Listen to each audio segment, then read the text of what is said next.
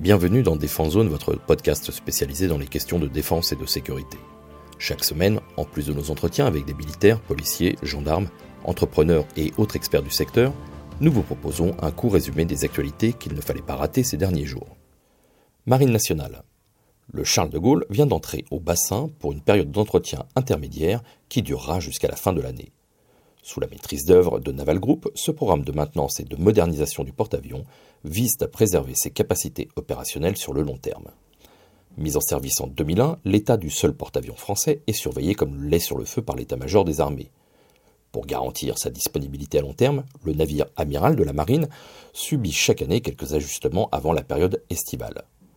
Comme l'explique le capitaine de vaisseau Sébastien Martineau, commandant du navire, sur un porte-avions, la marge d'erreur est minime et il est crucial d'anticiper en permanence les prochaines étapes, d'où l'importance des opérations de maintenance préventive. Cependant, l'arrêt technique de 2023 diffère des années précédentes. En effet, le navire sera mis en cale sèche, ce qui permettra d'atteindre les parties immergées telles que la coque, les safrans, les hélices et les lignes d'arbres afin de vérifier leur état. Non seulement les éléments essentiels au bon fonctionnement du navire seront révisés, mais des modifications sont également prévues pour l'hôpital de 600 m2 ainsi que certains ateliers et les salles de restauration des 1200 membres d'équipage. L'arrêt technique du navire, qui atteint désormais 22 ans, vise à prolonger sa durée de vie pendant encore une vingtaine d'années. Il devrait durer jusqu'à mi-novembre en tenant compte des phases de préparation et d'essai, a précisé le commandant. Kosovo. Comme nous en avions parlé précédemment, le Kosovo a connu plusieurs périodes de tension ces deux dernières années. Tout d'abord en 2021, suite à des protestations de la population serbe du Kosovo contre l'obligation de remplacer les plaques minéralogiques de leurs véhicules délivrés par la Serbie. Ensuite, à la fin de 2022, les tensions se sont une nouvelle fois ravivées quand plusieurs partis politiques serbes ont boycotté les élections locales, qu'un policier serbe soupçonné d'être impliqué dans la contestation des mesures relatives aux plaques d'immatriculation a été arrêté et que le patriarche de l'Église orthodoxe serbe s'est vu interdire l'accès au monastère patriarcal de Peć. Belgrade avait alors décidé de mettre ses forces armées en état d'alerte à la frontière. Des efforts de désescalade ont été entrepris par la CAFOR, les forces de l'OTAN au Kosovo, la MINUC, la mission d'administration intérimaire des Nations Unies au Kosovo et la mission civile État de droit de l'Union européenne, EULEX. Ils étaient soutenus par les États-Unis et l'Union européenne qui, de leur côté, ont appelé les partis à faire preuve de retenue et à s'abstenir de toute provocation, menace ou intimidation.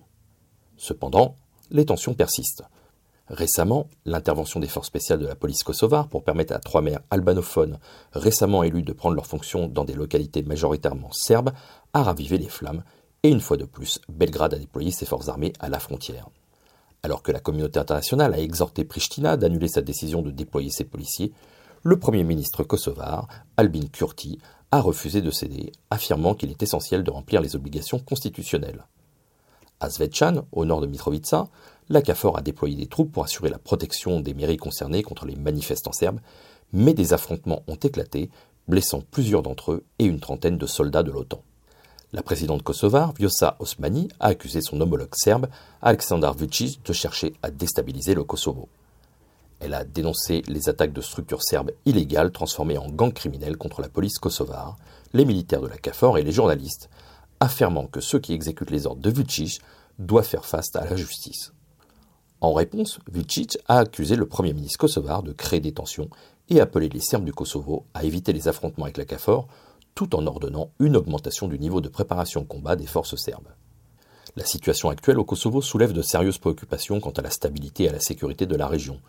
Les tensions ethniques persistantes, les différents politiques et la polarisation croissante entre les communautés continuant d'alimenter l'instabilité de la région en proie à des conflits depuis 1999. DGSE dans un rapport parlementaire de 2017, le Sénat exprimait déjà ses préoccupations quant à la diminution constante des effectifs militaires au sein de la Direction générale de la sécurité extérieure, la DGSE.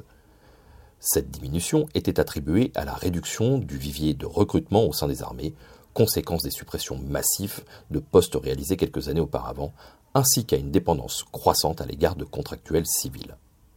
Deux ans plus tard, un nouveau rapport parlementaire constatait une accélération de ce phénomène, soulignant que les difficultés les plus marquées se situaient parmi les sous-officiers disposant de qualifications spécifiques difficiles à trouver dans le civil.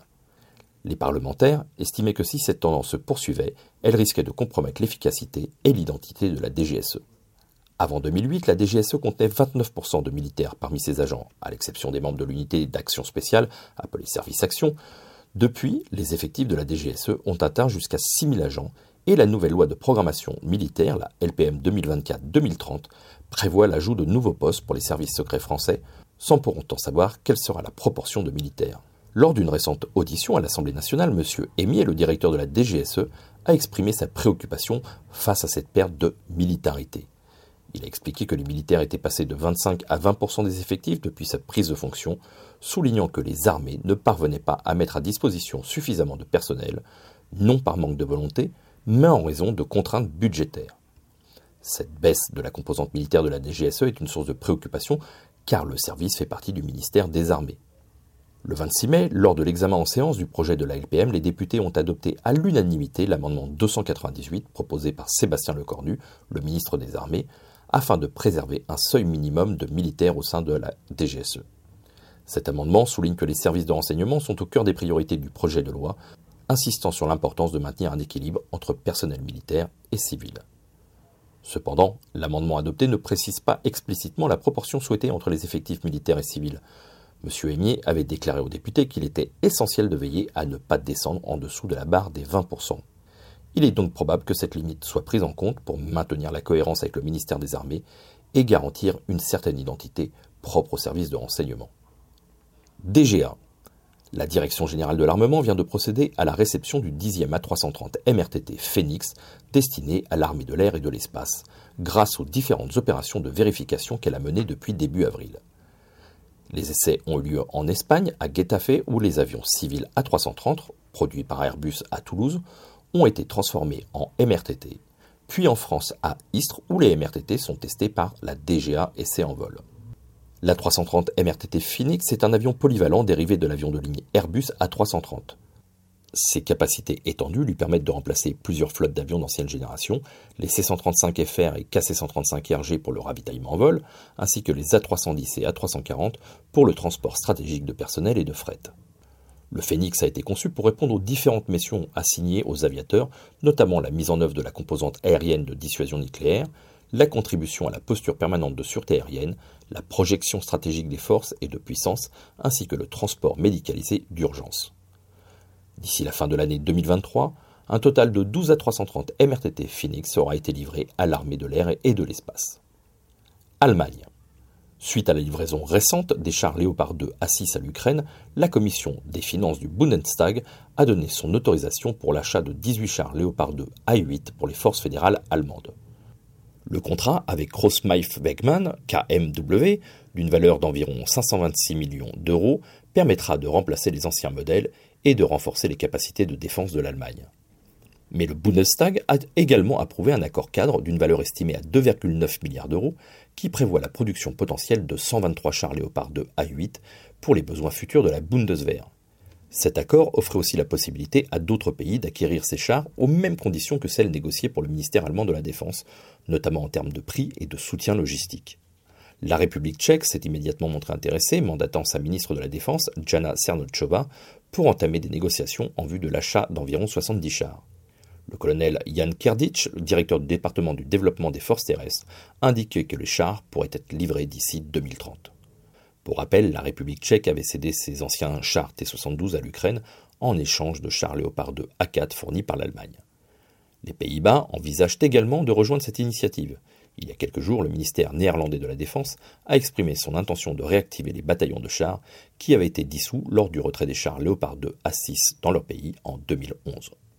Centrafrique. En décembre 2017, la Russie a demandé au Conseil de sécurité des Nations Unies une exemption à l'embargo sur les armes imposé à la Centrafrique pour équiper deux bataillons des forces armées centrafricaines, les FACA.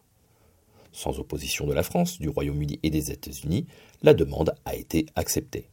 Cependant, depuis, la livraison d'armes aux FACA a été utilisée par la Russie comme prétexte pour envoyer à Bangui des instructeurs militaires civils, principalement du groupe paramilitaire Wagner. Selon le Service européen de l'action extérieure, le SEAE, e, les hommes de Wagner auraient pris le contrôle des FACA et mènent une large campagne de propagande anti-française. En conséquence, la France a suspendu sa coopération militaire avec la Centrafrique en 2021 et a retiré progressivement ses troupes, les derniers militaires ayant quitté le pays en décembre dernier. Depuis, la situation sécuritaire en Centrafrique reste instable malgré les efforts coordonnés de la MINUSCA et des FACA, comme l'a récemment souligné le secrétaire général des Nations Unies Antonio Guterres. Malgré cela, la République centrafricaine souhaite encore renforcer sa relation avec Moscou et envisage d'accueillir une base militaire russe pouvant abriter entre 5000 et 10 000 soldats. L'annonce officielle de cette base pourrait se faire lors du sommet Russie-Afrique en juillet prochain. Voilà pour l'essentiel de l'actualité cette semaine. Pour en savoir davantage sur cet univers et pour découvrir tous nos articles et reportages, rendez-vous sur notre site internet défense-zone.com. Pour plus de brefs d'articles de fond et de photos, nous éditons également tous les trois mois un magazine papier que vous pouvez recevoir en étant abonné à notre espace premium. Il vous permettra aussi d'avoir accès à des contenus exclusifs sur nos différents supports. Vous trouverez tous les liens nécessaires dans la description de cet épisode. En attendant, nous vous souhaitons une bonne journée et nous vous donnons rendez-vous la semaine prochaine pour un nouveau résumé de l'actualité des forces de défense et de sécurité.